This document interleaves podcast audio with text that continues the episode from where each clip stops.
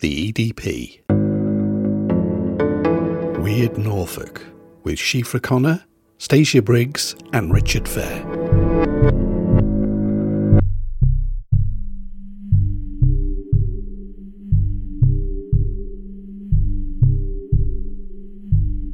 I'm the Shadowcaster of Norwich Ghost Walks, and uh, just recently discovered that I'm supposed to be introducing this evening.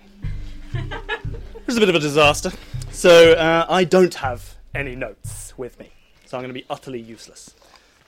Felbrigg Hall, yes. It is a large place. Me and the Silent Hand took a little trip out to Felbrigg just recently in order to discover a little bit more about its haunted present and its disturbing past. And yes, we spoke to a fair few people there, the house stewards and the volunteers and so on, and certainly we did get a feeling that people didn't like to be there alone after dark. Now, it tends not to be the volunteers so much, they're there during daylight hours, but the house stewards, the guardians of Felbrigg, are so often left to deal with things after the sun goes down.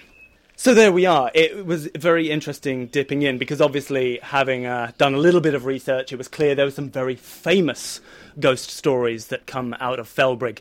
But uh, getting to know the staff, it was certainly not so much those most significant and famous tales that were chilling their spines by nightfall, but in fact, some other rather more mundane activity. So we will get to that in the course of the evening. But really, uh, what struck us quite early on was the amount of stuff in Felbrigg. There's a huge collection, over 500 years worth of furniture and artwork and crockery and all sorts of mundanity. And the thing, the thing that is really interesting about the place is that the very last squire of Felbrigg, Mr. Robert Wyndham Ketton Cremer, he gave over the entirety of the estate to the National Trust back in the 60s or the 70s. And his one condition on giving over this huge building and all of its lands was that nothing must be removed from within its walls. Every single item has remained. And this is the collection of the 400 year dynasty of the Wyndham family, whose, uh, whose property came into the hands of the Cremers and the. Who else? The Kettons, that's the ones. So there's this massive stuff. And I.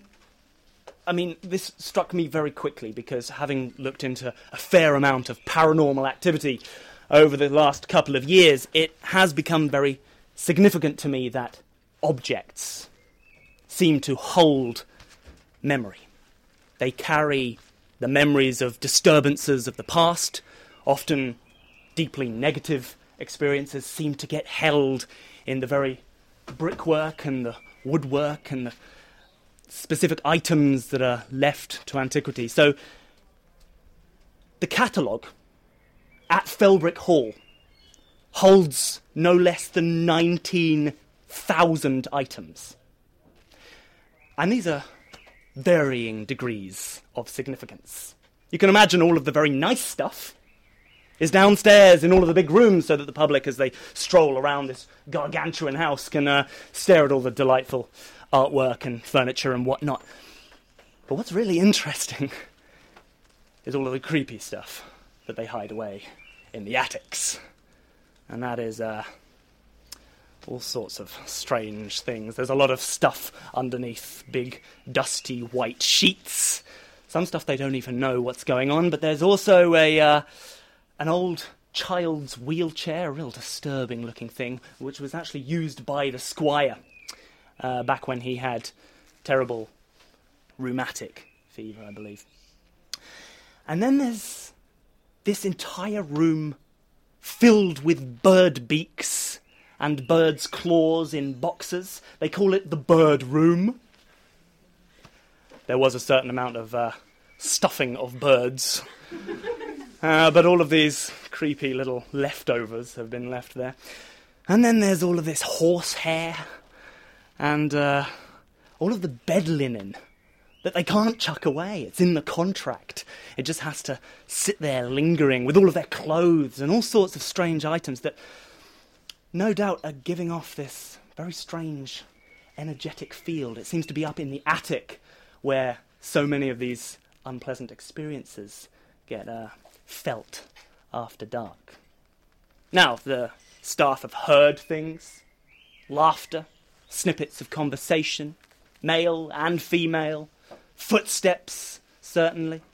Sometimes while downstairs they will hear furniture moving, scraping across the floors, and when you know there's no one up there, that is enough to get you a little disconcerted. And indeed, sometimes they have found the furniture rearranged overnight, all sorts. But it's not just the attics. Downstairs in the service corridor, they've experienced all sorts of strange noises, but also this is where one of the most frequent visual manifestations take place. There is a lady in grey who haunts them down there and she has been testified to over many decades, in fact. She wears a long, grey Victorian servant's dress, and uh, she has blonde hair, I'm told. So there we are, these are some of the slightly more mundane hauntings going on, but uh, I think in good time we are going to get to some of the slightly more famous stories and what indeed might be behind those. There we are, really. I hadn't uh, hadn't thought this through, but. Uh... We've got some um, stories to add. Actually, um, we we picked Felbrigg um, because actually someone who we start who started working with us, she found out that we did Weird Norfolk, and she was like, "Oh, I love it," and um, she had some of her own stories to tell. Um, and her mum used to work. Has anyone been to Felbrigg? Yeah. yeah, that's better than I have, so that's good. You, at least you should be able to picture where I'm talking about then. um, so her mum used to work in the kitchen for the cafe, which I believe is in the old stable blocks.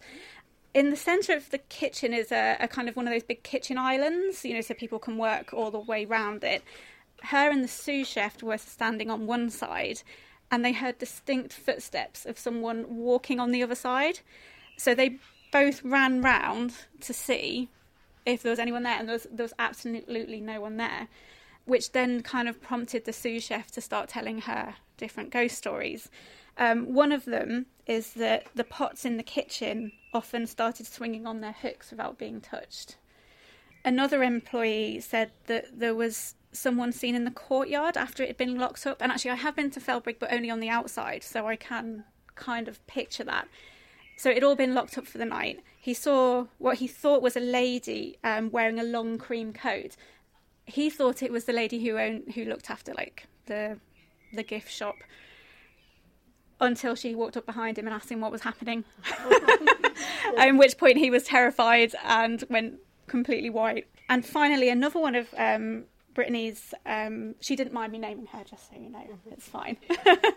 um, another one of Brittany's relatives, um, she worked in the tea room as well, and she would have issues when they she was locking up. She would turn all the lights off, as you would do, lock up the door, get in the car, start driving down um, the driveway, and she'd see in the wing mirror or whatever it is. I don't actually drive. What's the thing? What's the rear view mirror? Thank you. my technical assistant there, um, in the rearview mirror that all the lights in the cafe were back on.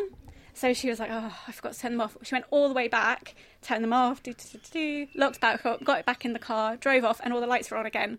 And this, she had to do it three times, and then it kept happening all week, and there was like no explanation. And then all of a sudden, it just stopped happening.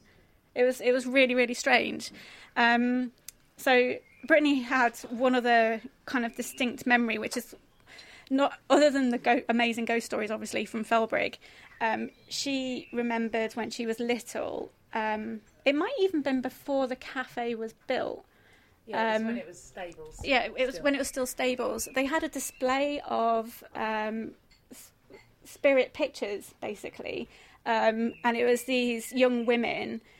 And in all of the pictures, there was a, a spirit next to them, and she, obviously this piqued our interest we were like, what? Spirit photography at, at Felbrigg. And she couldn't remember whether they. She assumed because she was young at the time that they were actually real ghosts. Um, but when we started digging into it, it was actually the work of the Ketton sisters. And it turns, sisters, yeah. So um, Robert Ketton, is it just Robert Ketton? Robert Ketton, indeed. Yeah, Yeah. Ketton Cremer.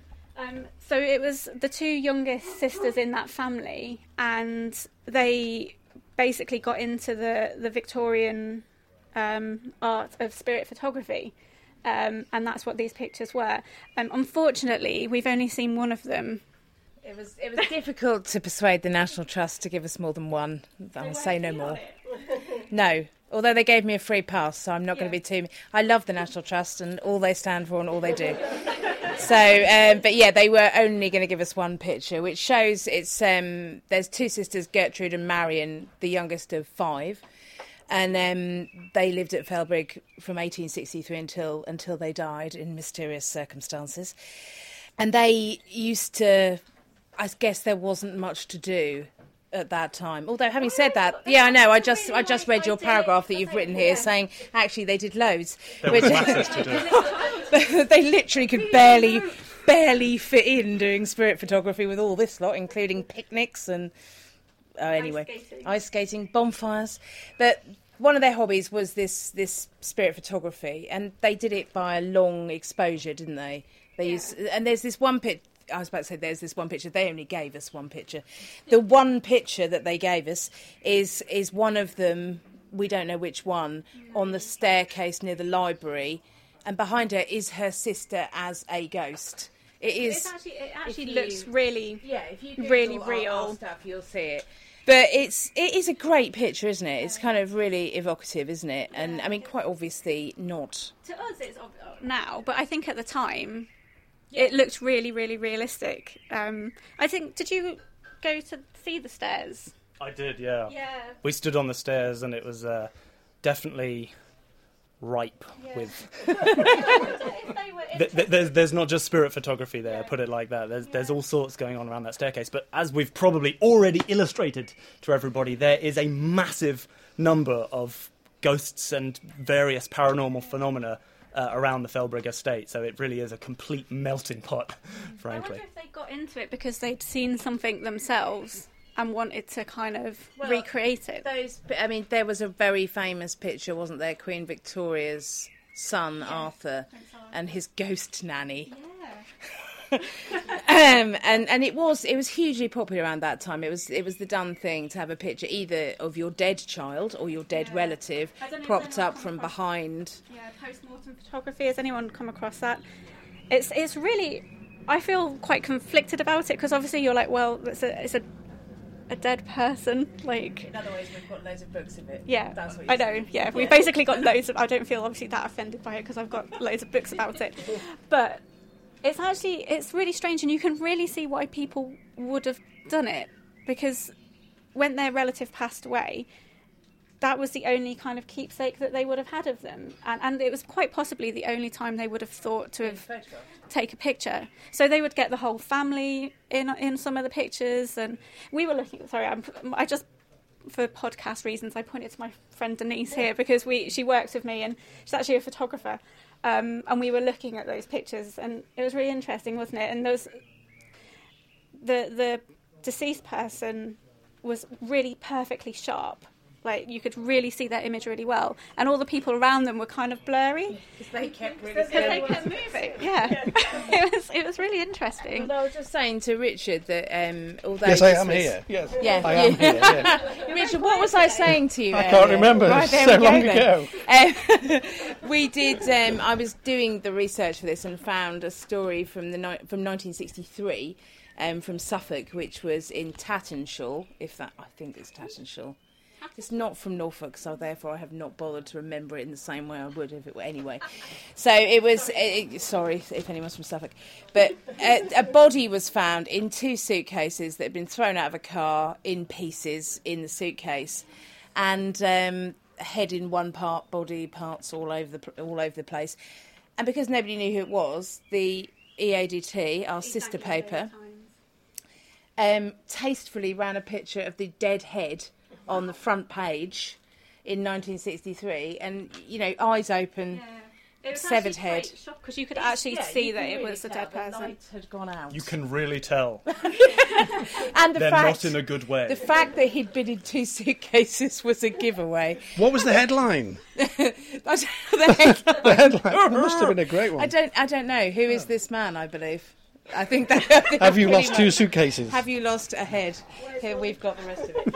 But so it, yeah, it was still still being used in 1963, but obviously has slightly lost its appeal, having pictures of your dead relatives Yeah. taken. Um, just going back to the spirit photography um, a little bit, um, it was really the, the in the beginning. The spirit photography it was actually sold on like as a novelty. People did it in their spare time. Um, you could buy books on how to do it, so everybody kind of knew that it wasn't real. But then I don't know. Maybe it's people who didn't have access to photography and, and that kind of thing. They did actually start getting tricked in, you know, by charlatans to say, you know, oh, In the notes it says I like that word. yeah, it does actually say I quite like that word. um, thanks for sharing all my notes. Um, but they would, you know, these people would start to tell mourning families that, oh, give me some money and, and I'll take your picture and, you know, great Aunt Bessie. Is that people just Yorkshire puddings? Is that Aunt Bessie? yeah. Did she appear to you in a photograph? um, and and uh, you know that they they were taken for a lot of money, and it's quite. That's when it, that's that kind of thing makes me start feeling quite sad, really. Yeah, it is sad. But I think there was a there was a, a, a kind of real obsession with death, wasn't there? Kind of Queen Victoria probably sparked the whole thing off, And I didn't think she? she validated it as Yeah. well, didn't she? Because if everyone can see that the monarch is like in this really public kind of process of mourning for Prince So, Albert, Yeah, Prince Albert died when he was 42 of typhoid or cancer or any. We don't know what he died of. It, I think she put it brilliantly. Something like he had a.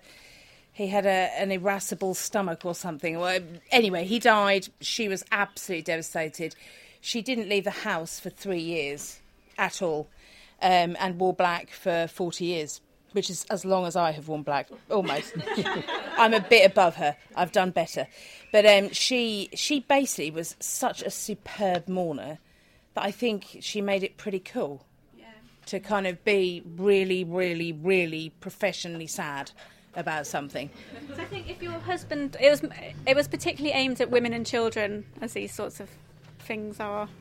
The men just had to look smart, I think, but the women, it was like two and a half years if your husband died, and then after that you could like wear a ruff around the bottom of your skirt, oh, and then you got to add another ruff around the bottom for another year, and then after that it went to like you could wear lilac, was And it, grey. and grey. Yeah. Uh, so like the longer the mourning process, the more yeah, it was weird. And, and also in the so at, uh, obviously the royals did things kind of to a massive extent.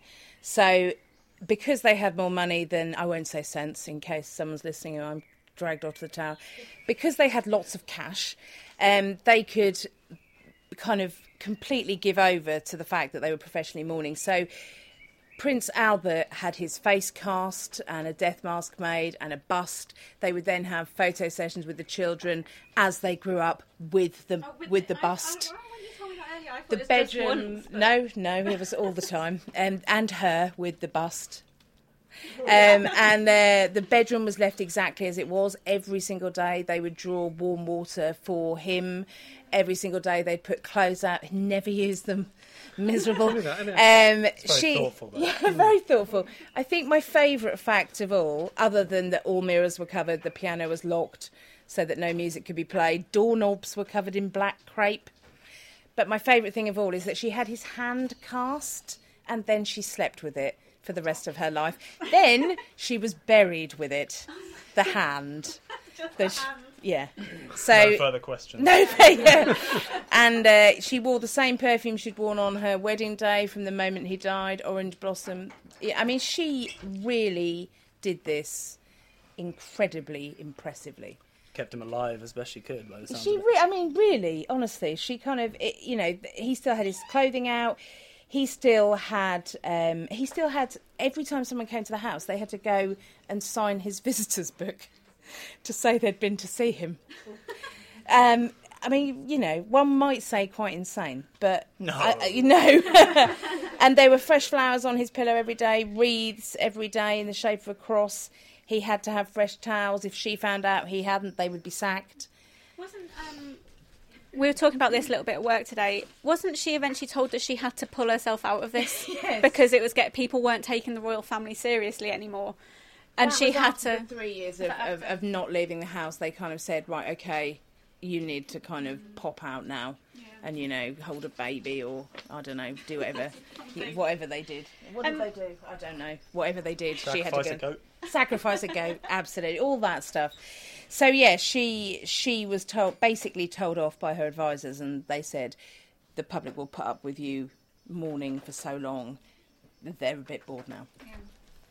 One of the kind of the questions that we were trying to ask tonight is like, why were the Victorians so obsessed with death and the afterlife? One of those reasons is obviously because Queen Victoria kind of validated, you know, it was okay. The Victorians were very prim and proper about a lot of stuff, but the one thing that they were like okay with was death. They used to like go picnicking in graveyards. Sounds really nice. But they still do that in, in France and places like in Spain. know, really? Yeah, yeah you'll see that. on a Sunday they'll go out and have a, a afternoon I think tea something with we their start relatives. here. with extra portions just in case. Yes, exactly, exactly. Um, it was. It was. I think they were so accepting of it because they were so so surrounded by it, basically. And yeah, um, you had loads of kids because Yeah. you couldn't kind of yeah. be sure that they'd all make like it. With, um, obviously, disease was quite rife. New machinery wasn't particularly safe. no going. health and safety, and it, even the clothes that you wore could kill you. You know, so it was. There was always, you know, someone. Death was much more of a part of Yeah. life than it is today. also death was much more kind of at home i don't think that makes sense but people died exist people died at home a lot more often than they do now Yeah. obviously you know people who are That's are because they didn't sick have or as many hospitals, well isn't it? y- Yeah. you know people go to hospital to die To or die, you know yeah. maybe in care homes and things like that and It's and, and so removed. yeah so it, it you don't today. feel uh, maybe as connected to it whereas there then you know everybody was really really connected to it and and i relax and enjoy itself back then. yeah exactly. It was Wander much more fun, wasn't Yeah. it? I was I was saying to, to you earlier. Did many of the stories you tell Victorian Yes, come from that era? Plenty, yeah. What kind of what kind of thing do you have? Well, they absolutely loved murder stories. Tell me So all. whenever there was a murder, it was well documented. It was sensationalized in the press. I mean, you know, to, to be honest, I think we've always been pretty obsessed with death. I think that the Victorians were particularly keen on documenting it and. Uh, you know, per- perhaps. I th- well, I still think it happens Monetising today. it but- maybe with the the kind of so- memento mori. Yeah, and, certainly. Certainly. Well, up at the castle, there was. Uh, have you ever heard of Richard Nockolds? No. He was sort of the uh, the bad rebel in the city, and uh, he was there during the Industrial Revolution. He was kind of fighting on behalf of the working class people, um, very subversively, and uh, was a bit of a front runner for acid attacks. Actually, well ahead of his time. Yeah, yeah. He used to stand in the shadows and wait for members of the woolen industry because he used to be a weaver, and of course they were all getting, you know, their jobs were being lost and they were being replaced by machines, much like in the Matrix. and uh, he would wait round corners and jump out and splash you with acid and stuff. So, bit of an unpleasant character, but he'd also uh, go out to the, the farms at the time and uh, in the middle of the night and he would set fire to them because. Uh, and, and, and that was purely for the agricultural workers. So he was he was working He on everyone's the love behalf. then, he really, really yeah. spread the love. But no, the reason I wanted to talk about him was because uh, I can't remember what you mentioned, but it got me onto it. Was that everybody was uh, hanged up at the castle gates, of course, and uh, you'd be hanged from quite a distance, and people would come from all around, thousands sometimes, real morbid revelers. They didn't have Netflix back then and stuff, so you know, of a Saturday night, you were wondering who was gonna get put on the end of a string, and you'd have a drink and a dance and whatnot. And uh, Richard Nockolds had a massive group turn up for him, something like 15,000 or more, and the whole place was absolutely crammed because he'd become notorious, as you can imagine, this arsonist and uh, acid attacker, so on. And uh, unusually, it was a very quiet occasion. The, uh, the usual party was quite subdued, and they think that that may have been out of respect for this gentleman because he was actually, most of the people there would have been working class, and uh, everyone was going through the changes of the revolution there. But the key thing was that if you were hanged back then, you tended to be working class and male most of the time. And what that would usually mean is that you were leaving behind a, a widow, probably, usually totally penniless without you, the men being the breadwinners at the time, often with many, many children. And uh, what that meant was that very rarely were the bodies collected after the execution because people couldn't actually uh, uh, afford the funeral costs. So, what would normally happen is you'd be thrown into a pauper's grave called a potter's field. Uh, most of you from Norwich? Yeah? Well, you know down Magdalen Street, there's that delightful flyover with those two creepy little car parks on either side. Well, that was the potter's field. And uh, back in the 70s, when they uh, reworked that whole place, they dug up hundreds and hundreds of corpses, many of them still with their hands tied behind their backs. And so that was the kind of respect shown to the poor. But what I was getting to was Richard Nockolds. After his execution, they had a little, uh, little visitor waiting for them at the castle gates there, and it was Vera Nockolds, his wife. She was, uh, like I said, entirely penniless. They had five children, the pair. They used to live up in Sprowston. And uh, she'd come to collect the body, which was very, very unusual. And she didn't have a carriage of any sort. She had not the money to pay for a funeral or anything of the sort. What she had brought with her was a wheelbarrow. and she lumped her late husband into the barrow and then wheeled him all the way from the castle to Sprowston. Oh my gosh. Drawing a few odd looks, as you can imagine. And when she got him there, you might have thought this was a sort of a romantic. A romantic. Yeah. Yes. Well, it sounds quite lovely, doesn't Yeah. it? You know. What love. What dedication. It's what he wanted, isn't Yeah. I think so, yeah. Yes. Yeah. How many of you lot would get the wheelbarrow out for your hubby? eh? I ask you. But she was a bit more cunning than that. You see, once Vera Nockolds got her hubby back home to Sprowston, she put him in his favourite chair in the living room and she strapped him on so that he wouldn't fall off. And then she charged people to come and see the body. What an entrepreneur. Isn't it? A penny a look, it was. And she made an absolute killing. there were literally queues around the block, and uh, she went on and on and on like it. That she actually was reported to have milked it a little too far because by the by the end he was really starting to smell, and there were bits dropping off. You know, it was it was That not good. lovely moral for us all. Isn't it just? Well, actually, now that you ask, there is a bit of a romantic end to the story, which is that out of her ill-gotten gains, she paid for him for a proper funeral. Aww. And so, of all the paupers, I know, isn't it lovely? Yeah, it's delightful. Richard Nockolds is actually buried up at a church in Sprowston. Oh, so really? No, we'll have to go and have a look. That's a great story. Digging back up. Yeah, yeah. Yeah, That was a brilliant one. Yeah. Anyway, there you are. Something got me onto that. I'll be quiet now. I don't know if we can follow that. we are, go- yeah. Mr. In a well, the only the only thing we were going to mention, I think, was that uh, we were talking about death masks earlier with. Um, Oh, that's right. There's a death mask of yeah, him. there's many. Okay, that all makes sense now. We're back. Uh, the death mask of Albert, and there are of course many death masks up at the castle, which we've just done a big piece on. And um, and I recently went to Southwold because I'm so posh for a couple of nights. And on the way there, we stopped at an antique shop that my husband had seen earlier, and he said, "There's something in here I think you're going to like." And so I walked through, and he hadn't told me what it was, and I kind of looked around, and suddenly there was a death mask on the on the wall. he knows me so well, and um, and it was um, the and we bought reader we bought it, and um, it was the death mask of you will recognise her. I'm trying to see. There's a bit of French that I need a bit of help with here because I've written out a. Uh, how to say it so that I don't look stupid. But basically, in, in the 1870s, a woman was found drowned in the Seine, and she um, had presumably died a happy death as there was a smile on her face. And when they pulled her in, nobody claimed her. She was about 16 years old.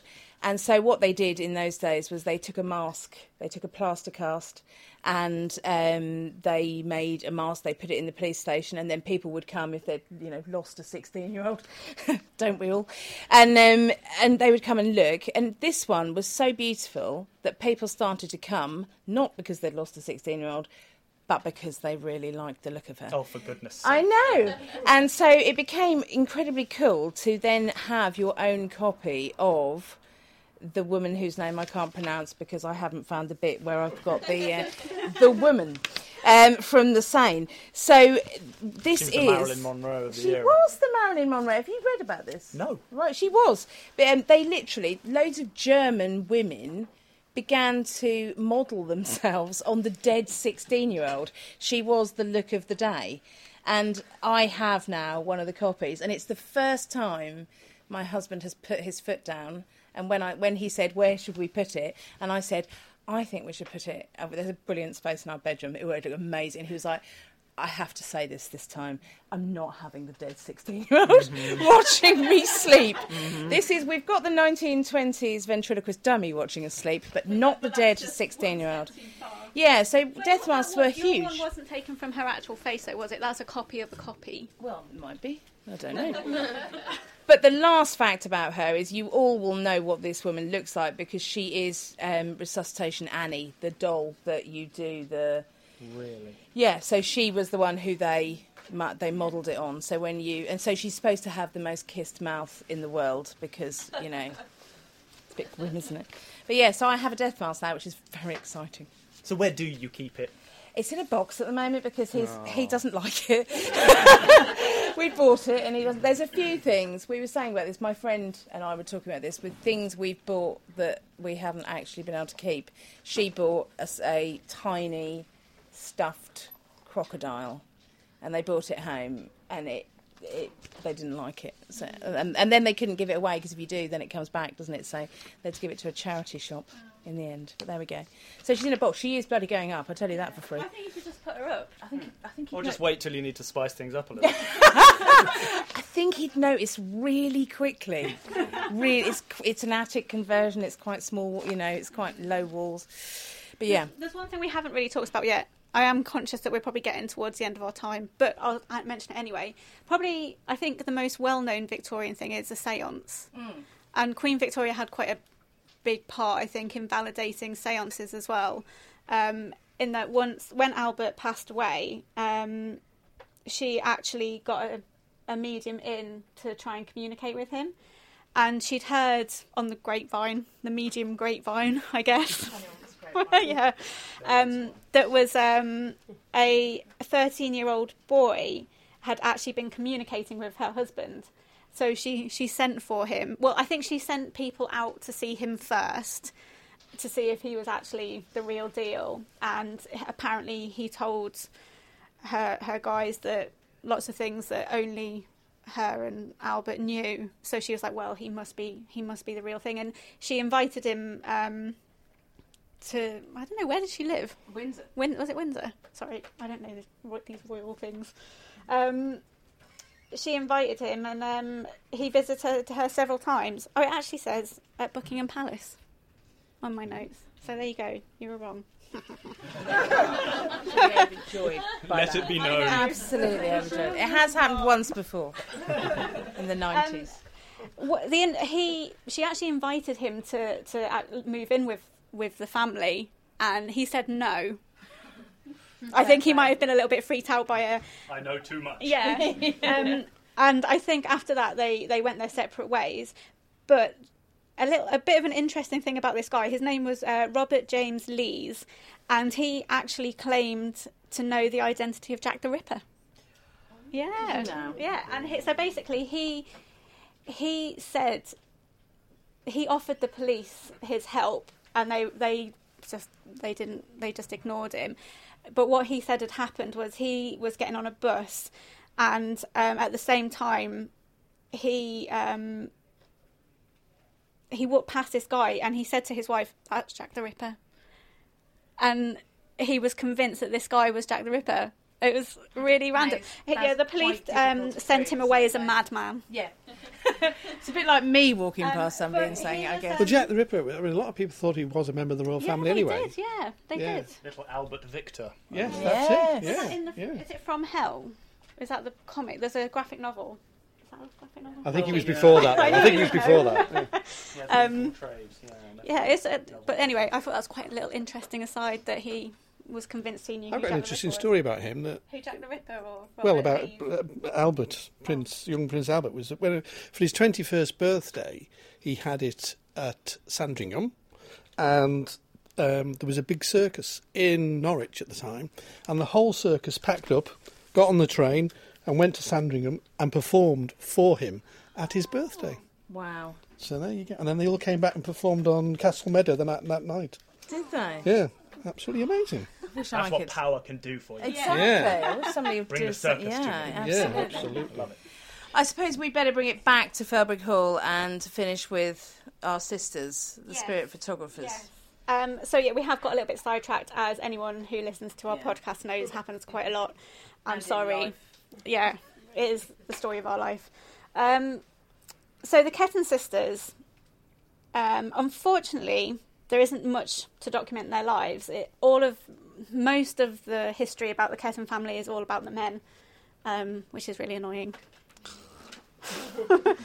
um, but it would seem um, that neither of them married or started a family, and they died just a couple of years apart from each other. Um, and their death is where the story becomes a little bit more mysterious. Yeah, it's thought that the National Trust did some. My best friend's National Trust, who who I really appreciate every year getting my free pass. Thank you for that. I use it all the time. you're saying that right into the microphone. Yeah, absolutely. Thanks. Where was my free pass? Um, quid that was. yeah, exactly. Keep saying they're great. Um, they um, they commissioned a big project a couple of years ago um, that was all about the attics, and they did some research into the wallpaper that was used upstairs, and some of it they believe was arsenic green. And so there is a theory that both these sisters died within a couple of years. They they were in They that lived- was their they, bedroom. They basically chose to live in the attic bedroom. I think it's fair to say they were a bit odd, Yeah. weren't they?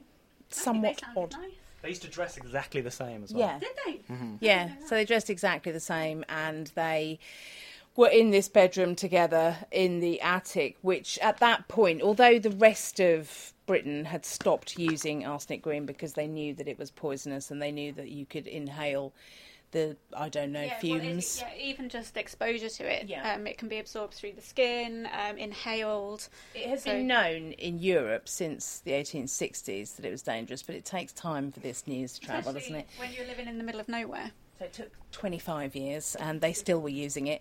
And so they found traces of this wallpaper in, in Felbrigg and they think that that contributed towards the deaths. We can't, there's really so little about them. I had to actually buy a book from the National Trust who didn't give me the book. Um, even though I do so much, so much work for them, Richard. It's unbelievable All right, that's But- lost your free pass. but but not as much work as they do for the for the for the country. but um, they yeah, the, and it was written by their brother Robert Ketton Cremer, and and he basically the minute they had both died, he just gave up, and the hall began to fall into disrepair, and that was part of the reason he nobly gave it to the public because he No, no, ba- you've got that wrong. That's your third wrong. What's- Stacia. well, I'm just saying what the National Trust told me. Well, I'm so sorry, National Trust. you are wrong, wrong, wrong. No, no, it's actually um, uh, his nephew who wrote the book. Yeah, oh, Ro- of course it Robert, is, yeah. Robert Ketton uh, just sort of totally lost heart Yeah, altogether, up, and eventually just gave the um, gave the house to R.W. Ketton Cremer's father, and then it passed to him, and he wrote the book, and then gave it to the National Trust. Isn't that exciting? We love the National Just Trust. clear this up. Yes, so there was there was some talk that the girls had died because the women by that stage had hmm. died because of because of arsenic poisoning. exposure to arsenic. Hence why we all have arsenic drinks tonight. See? They all Yeah. make sense. But we should point out that they are all fake, apart from one. Just one is really arsenic, okay? So I think, shall we do a, a toast with our arsenic to um, Queen Victoria's birthday and the mysterious Ketton sisters? Cheers! Cheers! To your very good health, everybody. Oh, nice. So the Victorians were, were obsessed with death, and they loved it. They revelled in death. Where did that all go? Because you know, in more recent years, it's it's a word that people find it very difficult to to use or even talk about. I mean, there's all sorts of you know passing on, passing over, kicking the bucket, and there's probably people come up with others. others. Why? Why did we stop talking about it? Well, people And find s- it hard to talk about bell-bottom trousers now as well. It's just, it's can just trends, understand isn't it? I think, yeah, Sorry. First World War.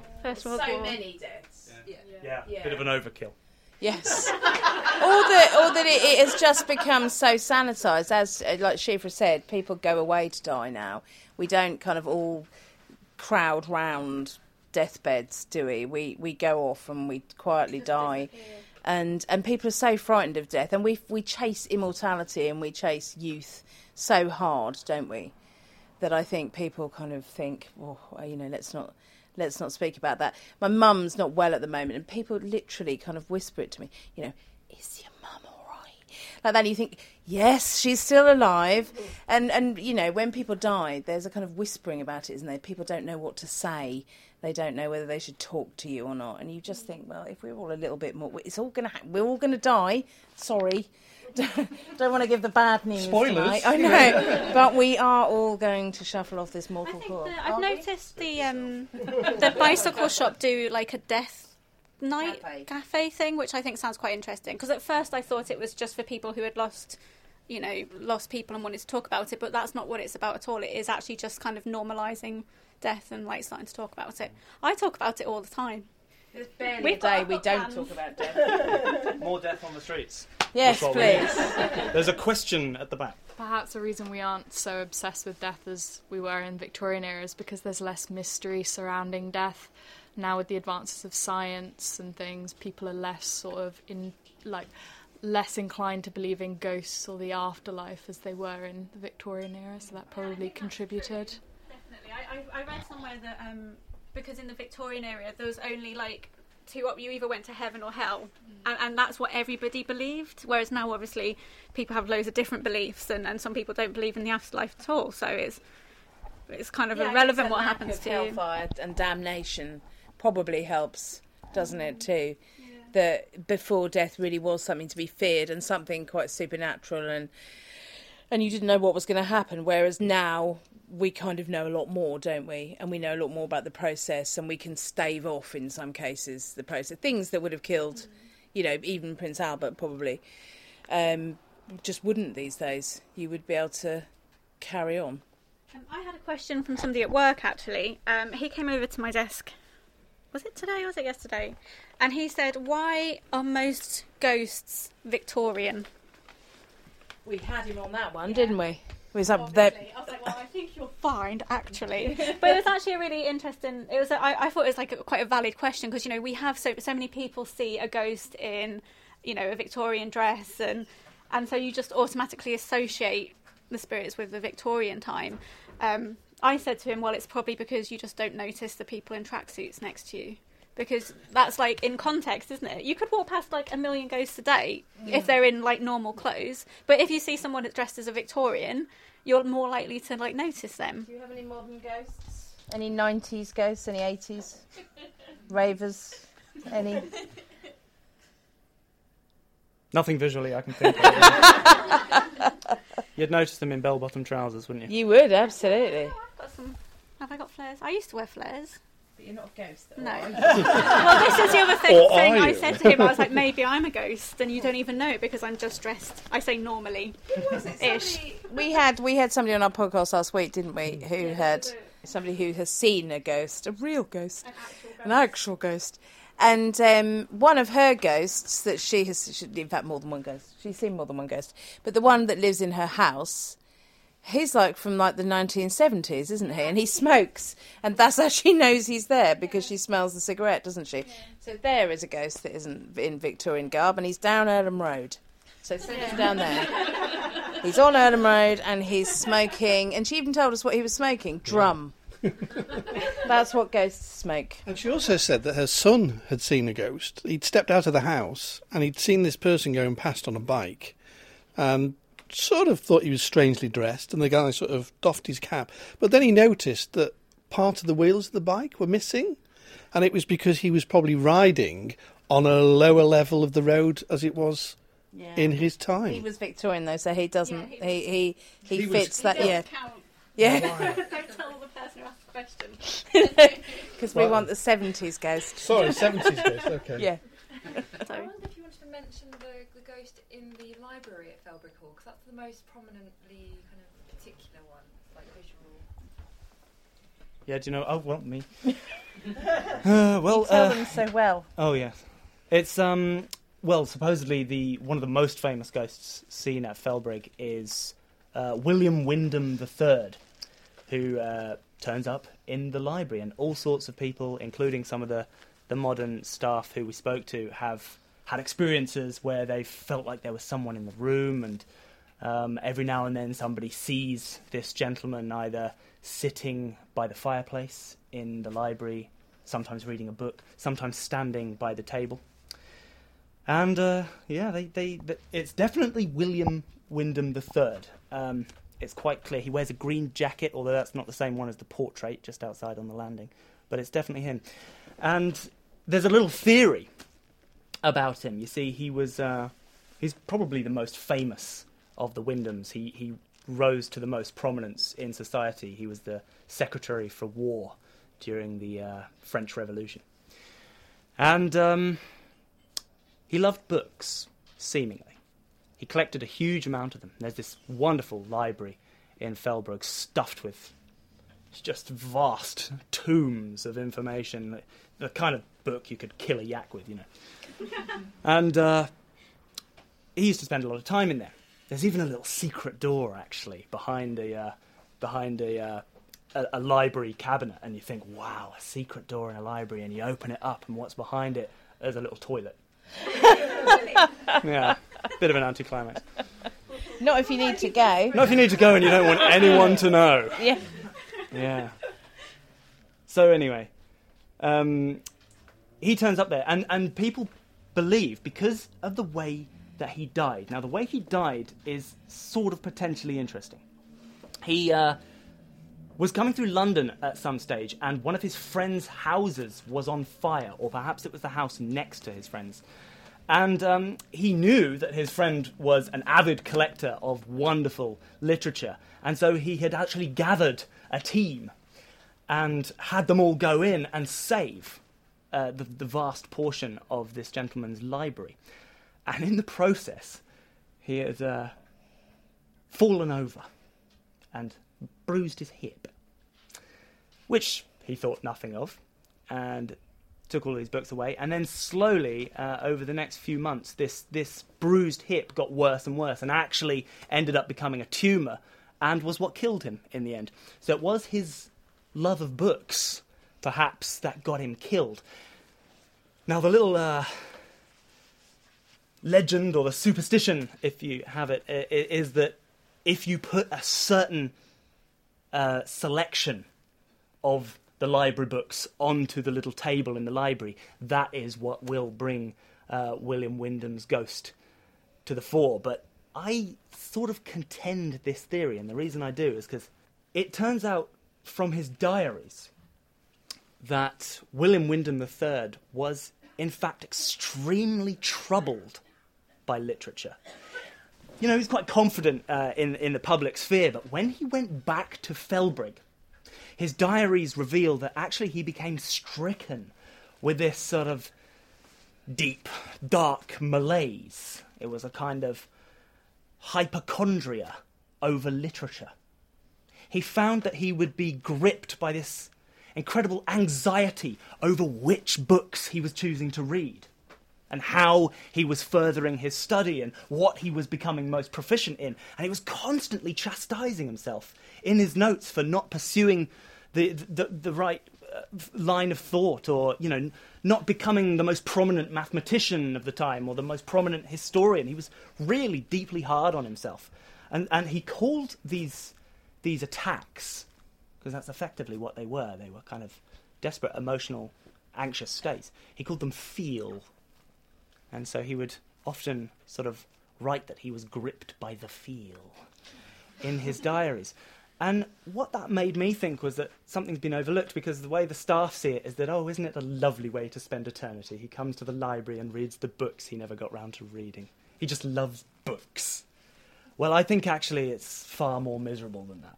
I think actually he was deeply, deeply troubled by literature in general and his own, somehow his own lack of ascendancy to higher literary spheres.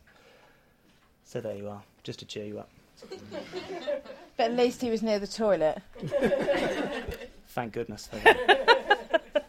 I just think it's interesting that, considering everything he did in state and the country, that it's his library that he returns to. Um, and you know, he was also said to be extremely guilty about some terrible tactical manoeuvres he, he ordered in the uh, in the French Revolution, sending thousands of royalist troops to their deaths. And, you know, the, the reason we get so many high leaders come back as ghosts is just because of the incredible remorse mm. one feels at leading people to their deaths. Even if you think the cause may be very noble, I think that in those last moments, as your life flashes before your eyes, there can be no, no getting away from the effect, the impact that you've had on your fellow man. And he's condemned to stay there forever because the National Trust can't take anything out of the house, can they? He's got to stay. That seems to be the case with all of the ghosts in Felbrigg. They're all trapped there by this horrible, uh, this horrible Trust, yeah. condition. well, no, I blame Ketton Cremer, frankly.